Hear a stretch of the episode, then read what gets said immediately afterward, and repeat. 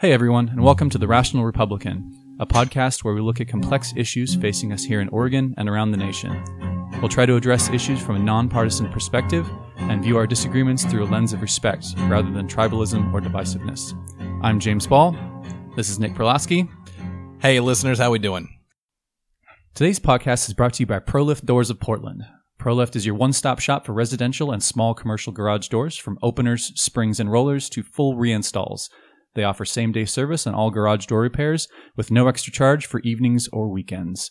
Serving West Portland out to Hillsboro, call today and set up your free estimate at 503 558 6349 or at proliftdoors.com slash Portland.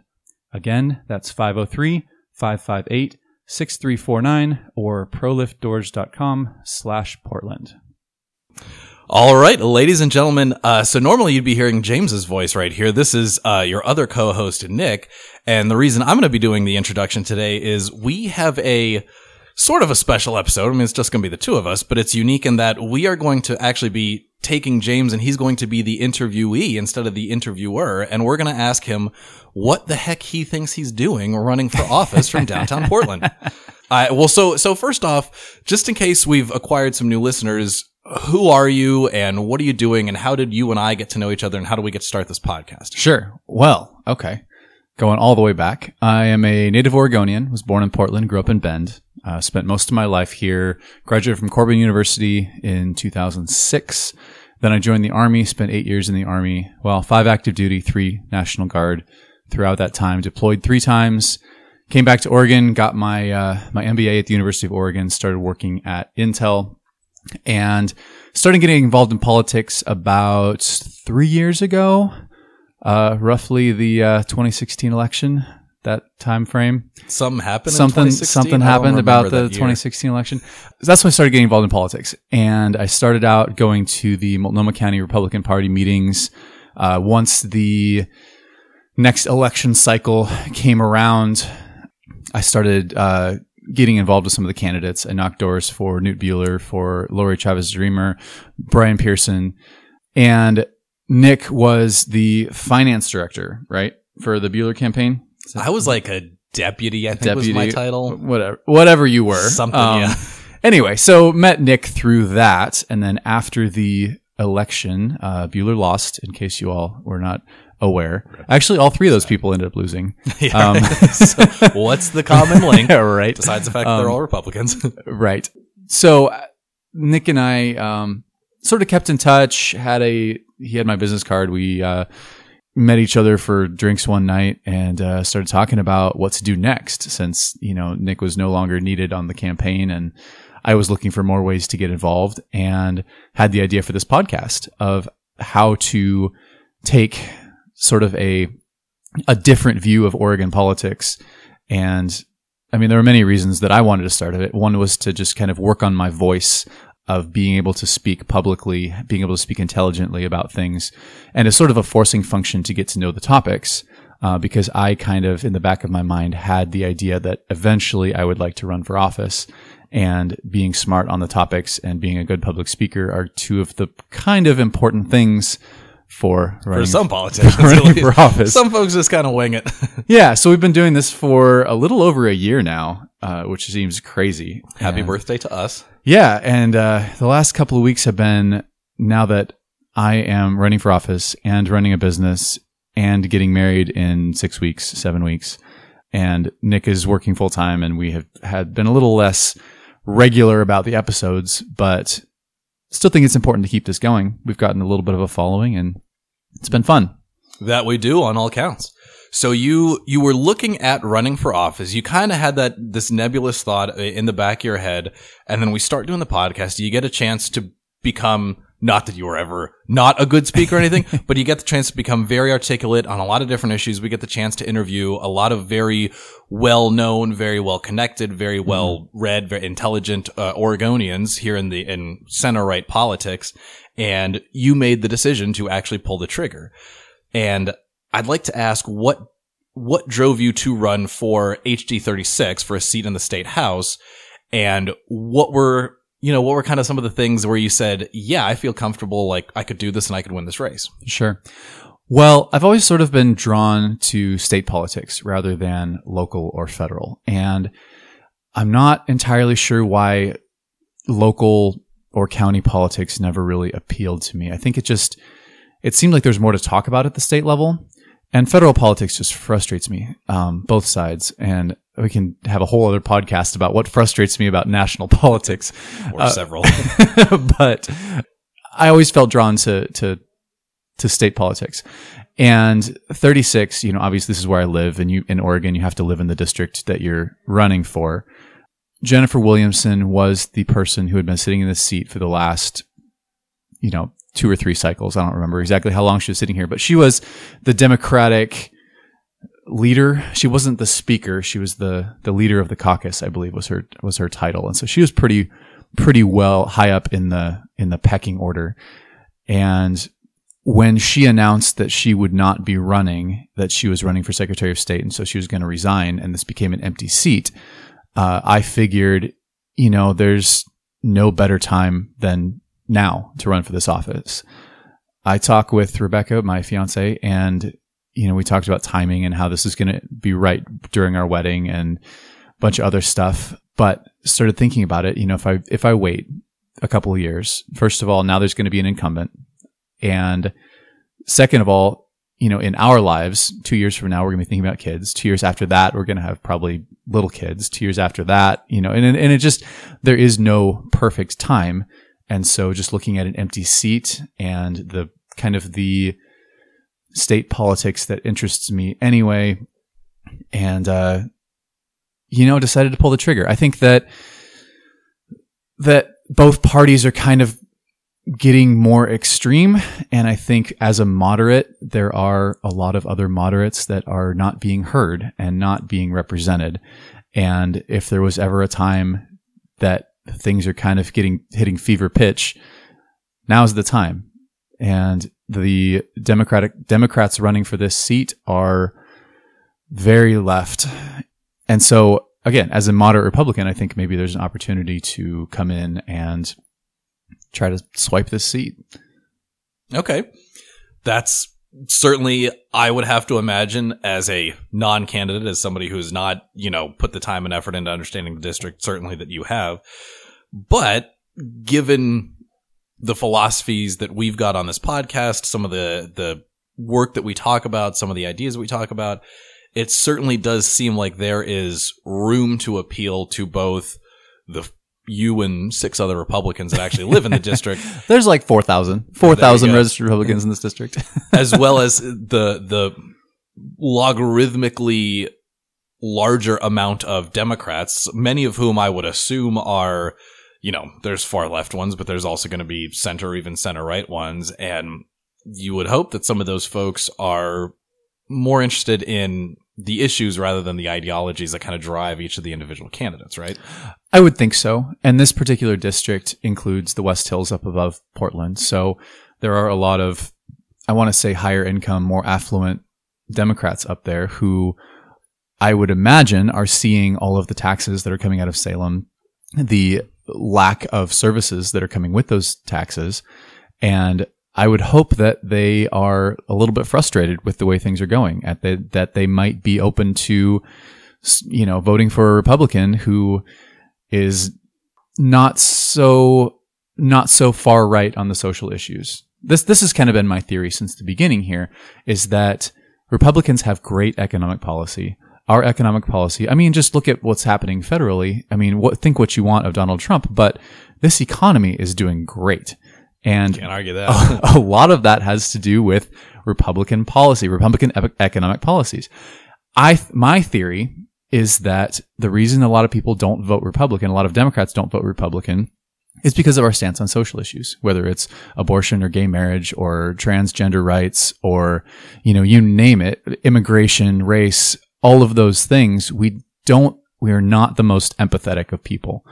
And so or the party isn't. The party isn't very empathetic to those people. So if I as a candidate can come in and be empathetic to those groups and that truly is what I believe. I believe we need to be inclusive. We need to be a, a party that reaches out to these historically disadvantaged or historically marginalized groups. And tries to include them and tries to tell them about the benefits of Republican economic theory. And that's probably not the best way to sell it, but you know, this is why we do the podcast, right? We're still still brushing off those fine points. Uh, but just to say, like, look at what is happening under a Republican leadership. The economy is doing great. Donald Trump has a lot of flaws uh, as a person, but also topic for a podcast. his be a long one. His economic policies are helping everyone. You know, unemployment is at historic lows.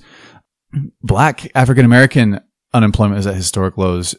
It's it's just really amazing what this economy is doing right now, thanks to Republican economic theory. Okay.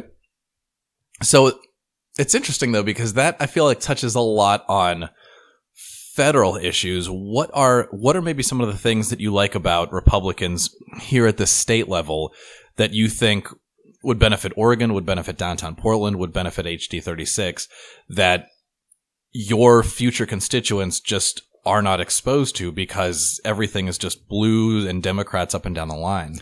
Well, to your point, it's tough to say what I like about Republicans because Republicans don't really have a voice in this state. I can talk theoretically about what we stand for, but really it is the Democrats who've been controlling the state for the last 30 years. And you look at what what they've been doing and what Republicans have essentially been fighting against is this just continuous growth of the government.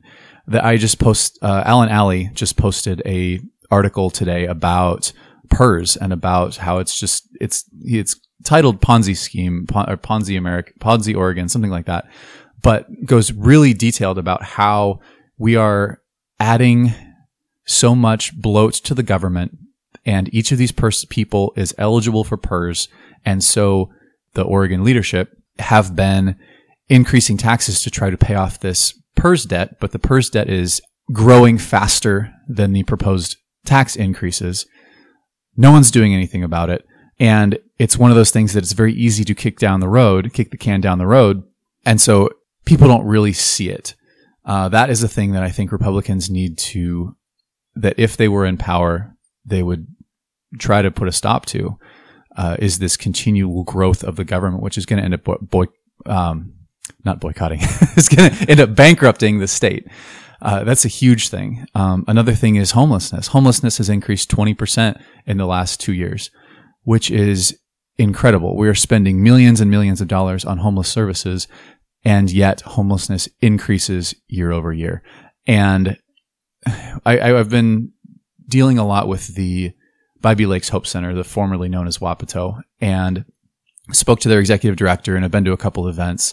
I haven't actually been able to see the the site itself, but they have a plan that basically provides wraparound services for everybody. It's all all in one kind of facility. You have beds, you have meals, you have mental health services, you have medical services, you have job training, you have they bring in people from the state to issue photo IDs and it's all in one place because when you're homeless, a lot of times you have multiple problems. You have medical problems and mental health problems, and you need shelter and you need a place to keep your stuff.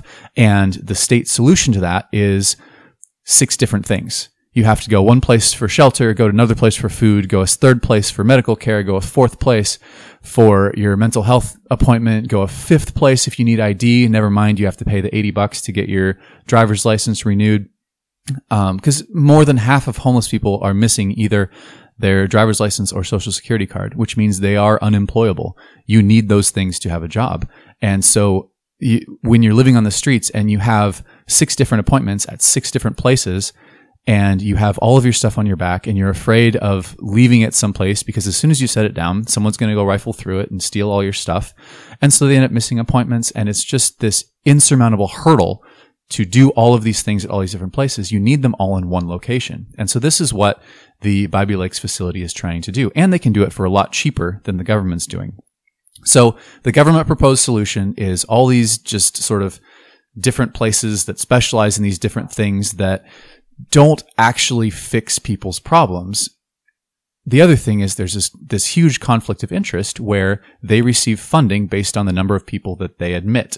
And so if the number of people they admit goes down, they lose funding. Hmm. So there's this kind of th- this incentive to, and again, these people are not doing this maliciously. They're, they do, I believe they do really want to help people, but there's also this, there's got to be this thing in the back of their mind where they're saying, if we solve homelessness and nobody comes through that door, all the people in this office lose their jobs. Worked yourself right out of You- the job. exactly. And, and nobody wants to do that. Nobody wants to go looking for another job, especially when they've put 20 years into this, into this service. And so it's just this horribly inefficient system that doesn't actually address people's needs in the way that they need to be addressed. And then you have this Bybee Lakes facility that has a plan of doing things in a way that can actually help people. They've got um, shelters up and down the coast that have been putting this model into practice for the last I don't know how many years, but th- it works. You know, they've got this on a smaller scale at several places along the coast, and they don't qualify for funding because the way things are set up, because money always has like money that comes from the state or from the federal government always has strings attached, and the strings make it the strings are are this problem centric solution. You know, if you want to help people for mental health, you can jump through these hoops and set up a mental health facility and get federal money for that. But if you want to create a all in one single source that actually helps people, you don't qualify for that funding. They were talking about this one grant that they had looked at that would have given them, I believe they said $12,000 a year, but would have required them to enter a bunch of data about the people that they were helping into this state system that gets rolled up to the feds or something. I don't. And what he said is for a $12,000 grant, it would have cost them $18,000 just in data entry of just hiring someone to input that data because it was such an inefficient system. You could not say person arrived day one, person left day 30. You had to each and every day input this person is here day one. Hmm. This person is here day two. This person is here day three. And so it's just this bureaucratic mess of a system. And so they, they declined it. They said, we don't, we're, we're not going to accept that money because it's, it's just absurd. And that is just indicative of the things that they've been dealing with. So homelessness is a big issue for me. I live in downtown Portland. I see this all the time. And I said the other day, this is not a left versus right issue. This is a human issue. And we have plenty of money in the system to help every homeless person on the streets of Portland. We just need to allocate it better. The, the system as it is, is not working. And with the solution is not more money. The, the Metro is just proposing a new tax on high income individuals to create more affordable housing or something. That's not the answer. The answer is taking the money that is existing, that is already allocated for this purpose, and actually putting it toward a system that works and not a system that just makes the problem worse and perpetuates the the status quo. So you're running headfirst into this problem where PERS is enveloping everything and just costs are going to go up and up and up because of this, this overhanging PERS.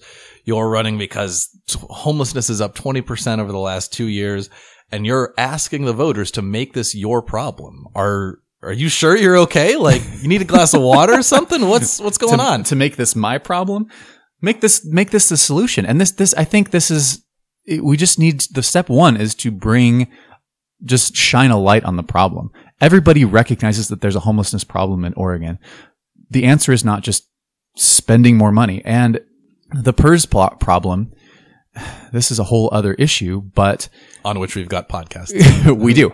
But the public employee unions give money to Democrats. Democrats then pass bills that protect the interests of these public employee unions, and then the employee like it's it's a big cycle. So the the employee unions give money to Democrats. Democrats pass bills to pa- to protect the interests of the unions. And one of the big things that the unions want is to continue growing PERS. That's one of the best benefits that they can give to their people. And any attempt to reform the system or create a system that is more sustainable, any Democrat who has taken money from the SEIU will get slapped and will not receive support from from one of their biggest donors. And that happened in, in the last legislative session. There was a sort of half baked plan to reform PERS. It was sort of a restructuring. It wasn't really a reform. It was, it, it didn't do the things that it said it was going to do, but it was an attempt. And, and I, I applaud them for actually attempting that. The SEIU and employ, public employee unions then announced that any Democrat who voted for that bill, they would not support in the primary this election cycle. Harsh. So that leaves a lot of these people. So the, a lot of these districts are that these these Democrats come from are left leaning, and so a Democrat's probably going to win that seat regardless. And Except so for this one. except for this one, this one's going to be a a Republican. So if you are a Democrat incumbent, your main concern is the primary. You're concerned with someone coming and out primarying you. And if you don't have the five figure, maybe six figure donation from the SEIU that you had been accustomed to getting every other time that you've run for office, uh, that makes you vulnerable.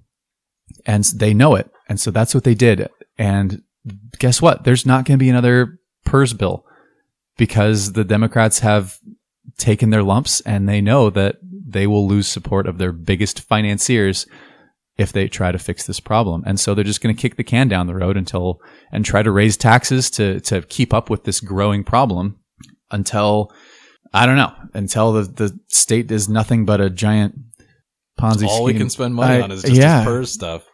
we are contractually obligated to pay, make these PERS payments. And so even if the endowment runs out of money, we, the state of Oregon, are still on the hook. And so the only way to get money to pay off these PERS pensions is taxation. And so you, the taxpayer, will pay a dollar to the state of Oregon. 50 cents will go to services and 50 cents will go to pensions to pay off retired employees.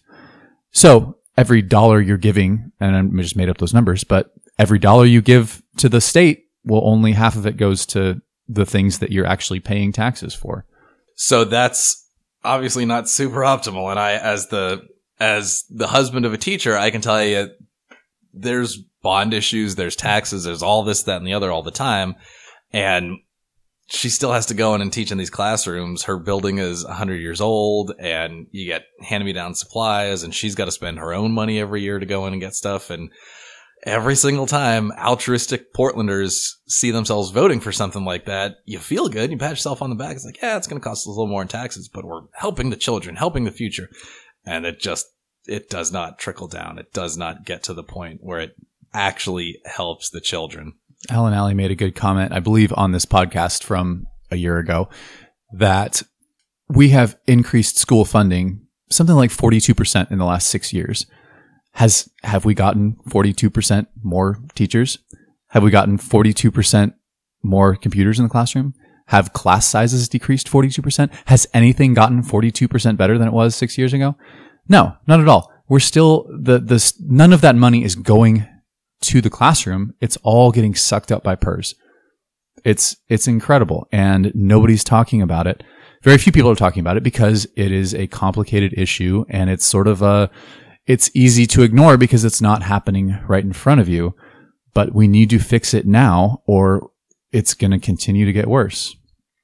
So what are, and this, this may be kind of two sides of the same coin, but let's say when you get elected, you get in, you're able to work with future state treasurer Jeff Gudman, good friend, friend of the pod, friend of the pod. Yep, been on the pod. Um, you're able to to work with some other Republicans who have also gotten themselves elected.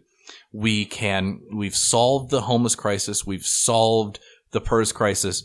We've taken care of all of the things that you see as problems or that you are against. What is what's like your ultimate you know pie in the sky? What's something that you you'd be really excited to write the bill for? What's something that you'd really change in a positive way and like really get excited about. Shoot, man, I think that's it. Like that, those two things. if we can fix those two things, I'll, I'll call that a W, man. go. That's a win. Um, yeah, hon- honestly, I am not real excited about new legislation. And maybe this is me as a conservative. Uh, I don't know that we need more government. I think we need less government. And so I, if we can fix the problems that are in the current system, and those, those two issues are, I mean, these are decades long problems. This is not something that can be fixed in a two year session. But if we can fix or even get start making progress on any of those things, I would consider that that a W. The other thing, and we talked education, we we the, the education in this state is abysmal. Bottom five in the nation graduation rate. As, as Nick mentioned, they're old buildings, lead in the water. Still The can't drink on the fountains. yeah. drink from the fountains, um, hand me down supplies, teachers using their own money. And the result is, like I said, bottom five graduation rate in, in the nation, which is we are spending so much, we spend so much money in taxes. We have such a high tax burden in this state. And yet we cannot figure out education. We cannot figure out how to fund schools in such a way that they are effective. And I think that goes back to the PERS things. If we can fix PERS, all the money that is being spent in taxes can then be allocated to things that help people. We can, you know, fix the roads. We can hire more teachers. We can pay teachers better. We can build new schools and we can fix the pipes so you can drink out of the fountains. All of these problems can be fixed if we aren't spending money unnecessarily on PERS. Well, and that's and to your point, this has been a problem in the state for a very long time, and the Democrats have been in charge of the state for a very long time. And we have gotten exactly nowhere. We're in fact worse off now than we were 10, 20 years ago. And there's no real sign of anything improving. There's there's this vicious cycle between unions and candidates who then get elected and turn into uh, legislators. And there's just not a real, there's no real way out of the hole. The only thing that they've come up with so far is to increase taxes. And you and I know several people at least, and there's a lot of folks who just, who uproot themselves and they just say, I, I just can't do Oregon anymore. I just, I, I got to get to Idaho. I, I got to get Yep. to Texas, which Lord knows I love to get yourself some Torchy's tacos, go down to Texas. I'm going to get down to Florida. And there's a lot of states out there where infrastructure is better than this, tax code is better than this, cost of living is better than this. And at some point, as society becomes more and more mobile, you have to assume that the the influx of everybody coming to Oregon because you know Portland's a cool city, or people like Bend and Ten Barrel and whatever. You assume that that the spigot's going to stop, right? Spigot of what? What do you mean by which spigot? The Of population growth, of Oh. businesses being here, of taxpayers here, the all the stuff that the left is counting on to to support their kind of the only club that they've got in the bag, which is to increase taxes to try to maybe barely stay ahead of the PERS problem. I don't think they're thinking that far ahead. I really don't. I think that it's a short term, you know, hey, I've got to win an election in two years and that's as far as forward as they think. And I think that happens at the federal level too, is you get legislators who are more concerned about getting elected than they are with long term consequences. Look at Social Security. Social Security is going bankrupt in the next couple of decades, decades too. Same problem, except the federal government can print money. And so it's not really a problem. They just print money to pay off the Social Security debt. Whereas Oregon can't do that. We're constrained by our lack of money printing abilities. Well, and that's I mean, that's very true. I Social Security is actually it's got like 21 trillion dollars something saved up. So they're not in debt yet, but they're collecting money at a lot slower of a rate than they're bringing Right. or than, than they're having Than to they're start it out, spit yeah. money out because yeah, there's a lot of old people and frankly, kind of Social Security was just designed as like, all right, well, if you're still around, like we've got the safety net for you, but now people live on it for 30 years, and that's a whole other can Whole of other worms. issue, yeah. we can definitely we can have a whole Social Security episode, but Life expectancy has increased substantially since then, and people are retiring at yeah. To your point, so people are retiring at 65 and living on Social Security for 30 years. When it was enacted, the the average lifespan was like 72, and so the average person retired at 65, stayed on it for seven years, and then finite amount of time. and then passed, and now we're living on it much longer. I Anyway. I was talking with a doctor uh, six or seven months ago, and he said something along the lines of, "If you're under 30 right now, there's a 50% chance you live beyond 100." And we think of, I mean, even now we think of living to 100 as like, wow, this is this monumental thing. Like, oh my god, that person's 102, 104. half the people who are in college or young adults right now will live beyond the age of 100. And now it's not 30, now it's 40 years or 50 years post work. You're looking at growing up, you know, going to college till you're 22, working for 43 years until you're 65 and then living for another 43 years. Yeah. And it's, it's kind of a problem, especially if you are, are on, uh, if you're on PERS and you're Yeah. kind of on the Oregon dole there. And unfortunately, to your point, there's not Oregon bucks that we can just kind of give to people. And it's like, oh, here, this is good for one craft beer or whatever. Like we can't print our own money. We're subject to the laws of the state. So we don't have that uh, ability. Yeah. So, and this is kind of why I think that there's an opportunity. There might be an opportunity for Republicans in Oregon because the Democrats are running the state into the ground with PERS and with homelessness and with all of these things that they are exacerbating with their bad policies. But people still vote for them. And the question is why? Why do people continue to vote for Democrats who are clearly on the wrong end of this? The only thing I can think is, you know, first of all, makes them feel good.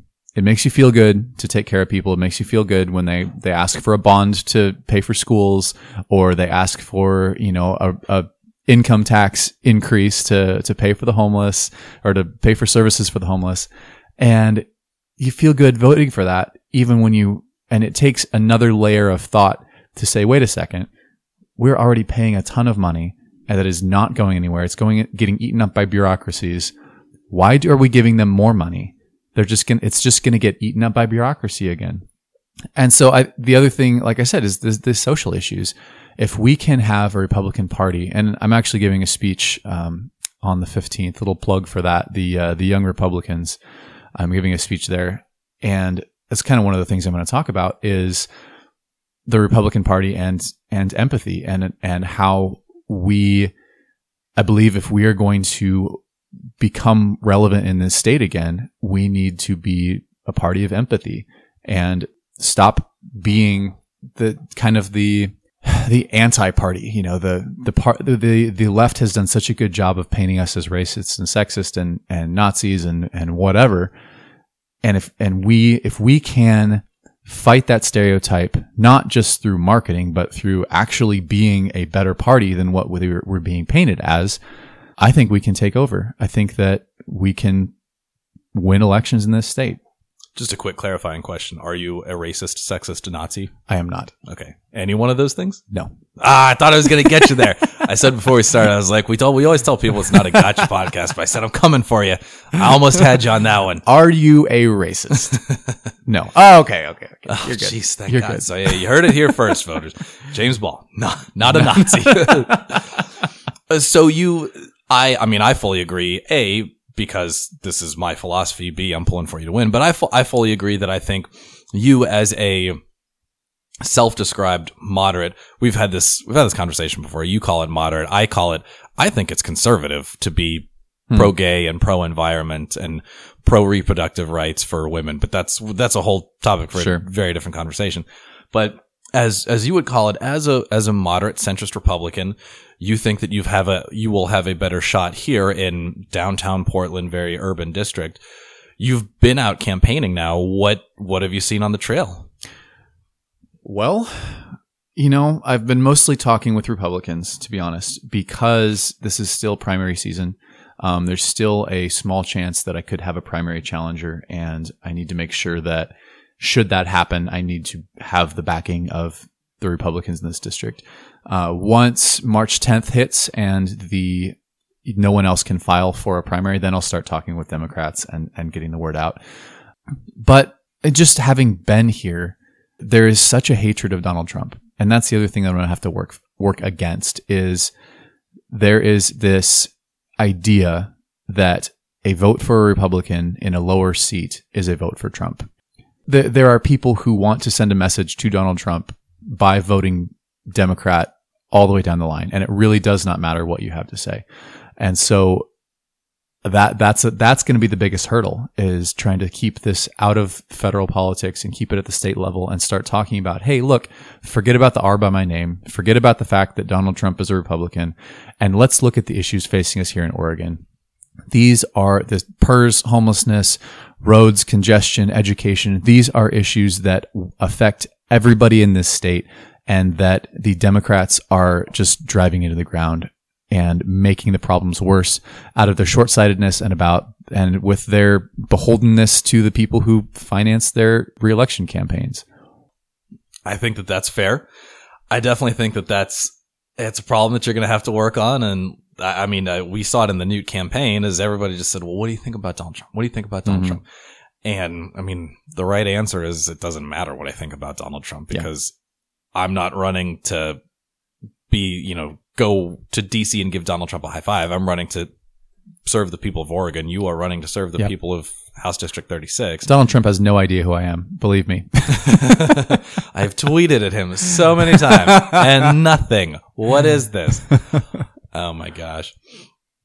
In those conversations with Republicans, what are some of the things that you've heard or been told or had discussions about regarding this podcast? Because I feel like it could be, I feel like this could be both an asset. You know, I mean, we talked about this at the mm-hmm. beginning. We're, we're both better speakers now. We're both more informed on a lot of these issues. We both have some connections that we wouldn't have otherwise been able to make. But there's also a chance that it's a liability because we come on and we say, you know, we are Tell the truth. tell the truth. I wouldn't, wouldn't have phrased it that way, especially when I'm running for office. But we've said climate change is a real thing. There's a lot of Republicans that don't believe that. We've said vaccines are good. There's a lot of Republicans who don't believe that. And just in general, we are we are viewed as moderates and squishy and cave to the middle and kowtow to special interests and I whatever this that and the other thing. So there's pros and cons about this podcast, and I'd be really curious to know because I mean you and I have seen some of the Facebook comments. There are some people that listen to this and take umbrage with some of the things that we say. You know, for the most part, it's been positive. I think that some of the people that I talked to, even on the, the far extreme right, are just happy to see a Republican running in this district. There hasn't been a Republican put their name on the ballot since 2012. And so just having a name here and being able to connect with them kind of on a personal level, even though we disagree on, on some of these issues, they have been, they've been supportive. There have been, mainly on the vaccine thing, has been that's been the biggest one for with backlash. I think a lot of the other issues that that we disagree on, me, like me personally with with the Republican base, we can kind of agree to disagree. Um, I've talked about climate change in the Timber Unity Facebook group and basically said, yes, I believe in climate change, but cap and trade is a terrible bill. It's not going to fix climate change and it's going to eviscerate the the rural economy. And really, what they care about is that economic piece the the timber unity folks. And so even saying that and coming out and saying that I that I believe in climate change and I think that we need to do something about it. There were a couple people that commented negatively, but then other people who jumped on and be like, "Stop! Why why are you fighting this? You know, he believes in climate change. So what? He's on our side. He thinks cap and trade is a terrible bill because it is." And I was down there yesterday. Yesterday, you as know, of pro- this recording. as of this recording. Um, well, if this gets posted Thursday. tomorrow, I mean, yeah. yeah, Thur- Thursday, the the big Timber Unity rally. I was I was down there sh- supporting the, all those people uh, because it really matters. This climate change. Th- this is it's a tax wrapped in climate change greenwashing. That's what this cap and trade is. It creates. I'm getting a little off topic from your question, but it creates these tax credit these these carbon credits that are then able to be purchased and you know who's going to purchase them? The biggest polluters. And people like north like companies like like northwest natural are going to purchase as many carbon credits as they need.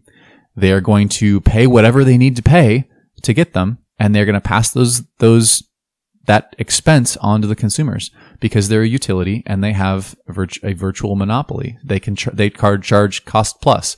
And if their costs go up they just pass those costs right along to the consumers. And guess how much they continue polluting?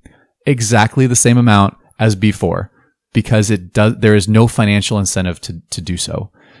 And those are the biggest polluters. The smaller polluters, the, the mom and pop who, guys who own their own trucks and haul logs around for a living, they can't afford to buy the credits. And even if they can, I believe that part of the law was that any truck older than 10 years is illegal. Like you cannot. So if you if you are just barely scraping by with a 15 year old truck, you now have to sell that truck and buy a brand new one.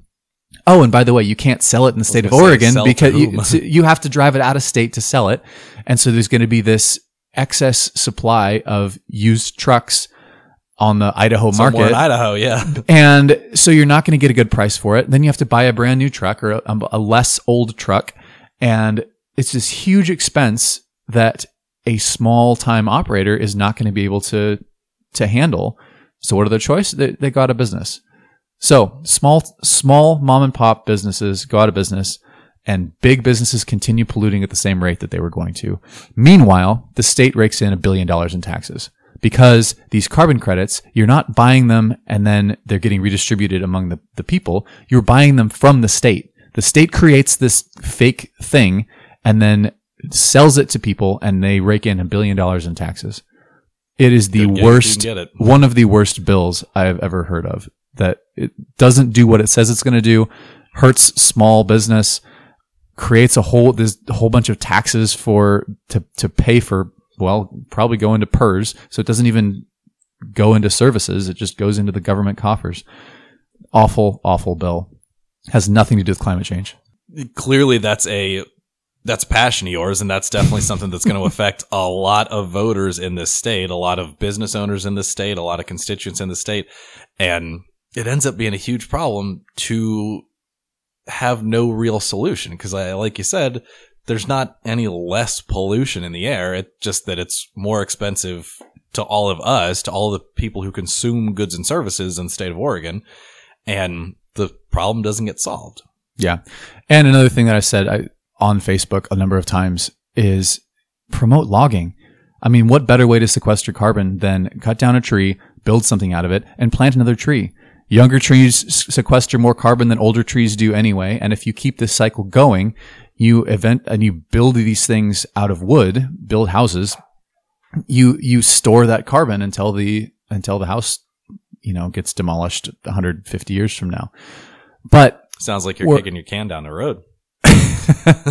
That's maybe 50 years from now, problem. No, but as, as long as population continues to grow, I mean, it is it is a. I guess it's not a perfect solution, but it's something, and it goes moves the ball in the right direction. Nice And- pun. Thanks. I had I mentioned that, and someone said, "Oh, it's not enough. Like that we are producing so much carbon that simply cutting down trees and replanting them is not enough." Well, you know what else isn't good enough? Anything we do in the state of Oregon, 0.18 percent. That is one eight. that is the amount of carbon that Oregon produces of the world's carbon 0.18%, 18 hundredths of a percent. If we were to drop our carbon footprint to zero, the global carbon footprint would go down 0.18%. It's honestly a lot higher than I thought. I didn't even think we'd hit one eight percent, but yeah, that's. But- talk about a drop in the bucket. That's the thing. I mean, the whole point of Oregon doing something for climate change is hoping everyone else does the same thing, first of all, or it just being a leader in the field and showing what is possible. And I get that. But if all we're doing is something that's symbolic, if this is just symbolic, then why not just, why not just promote logging? Why do this complicated carbon tax and cap and scam trade thing that's going to add a whole bunch of bureaucracy. It's going to hurt small business. And I know the answer. The answer is it provides a billion dollars of taxes to the state government. That's why they want it. Has nothing to do with climate change. It's if you're Kate, you're sitting on and looking at that sweet golden apple. It's like, ooh, it's tough to pass up. I probably could have spoken a little more eloquently about that if I had thought longer about it, but Ah, that's this is podcasting. We we we're off the cuff. We shoot from the hip. This is what we do. This isn't a formal speech to anybody. true fact. So you are you're getting married, which is that part's not sustainable. You're going to be married and not the marriage itself, Rebecca. Please don't mistake what I'm saying if you're listening to this. The marriage itself, rock solid, very sustainable. The planning for the marriage is only going to last another six weeks or so. Yep. But after that, you will still be a small business owner and you will still be campaigning for and serving in the legislature. What do you think uh, your life is going to be like when you're doing both of those things concurrently? Well, probably pretty similar to what it, what it's like now. A lot of work, um, not a lot of free time. uh, the way I structured the business and the way I structured the campaign in such a way that I can do both. Uh, I think the business is like I've got a technician to go out and do the work. And so I, my job is business development and finding new business and building the business, not necessarily working in the, in the business and going out to jobs. And then the campaign, you know, it's really easy to put as much or as little time into a campaign as you, as you can.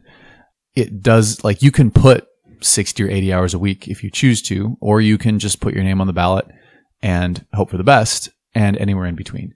So I've, I think I've found a pretty good balance. I, I do not have a lot of free time, but, uh, which is why this podcast has not been updated in Tomorrow's three, week four, I think. three, without a- weeks. yeah. Yeah. So, um, but we're, we're, I think I can make it work. And once, um, once Rebecca and I move in together, you know, we'll, I'll have a, a partner who can provide some emotional support and I thought I'd provide emotion. This is why we do the podcast. This is like group therapy. you don't, you don't live with me though. That's This the- is true. Madeline would ask a lot of questions. All right, so you know the drill. You know how we end our podcasts. Ooh. Who's your favorite Republican? favorite Republican. You know, I, I, I'm gonna have, this is a cop out, but I'm gonna go OG, Abe Lincoln. Abe Lincoln. You know, you really just can't go wrong with that guy. I mean, Oldie but a we. I, I talk about empathy. I talk about reaching out to disadvantaged communities.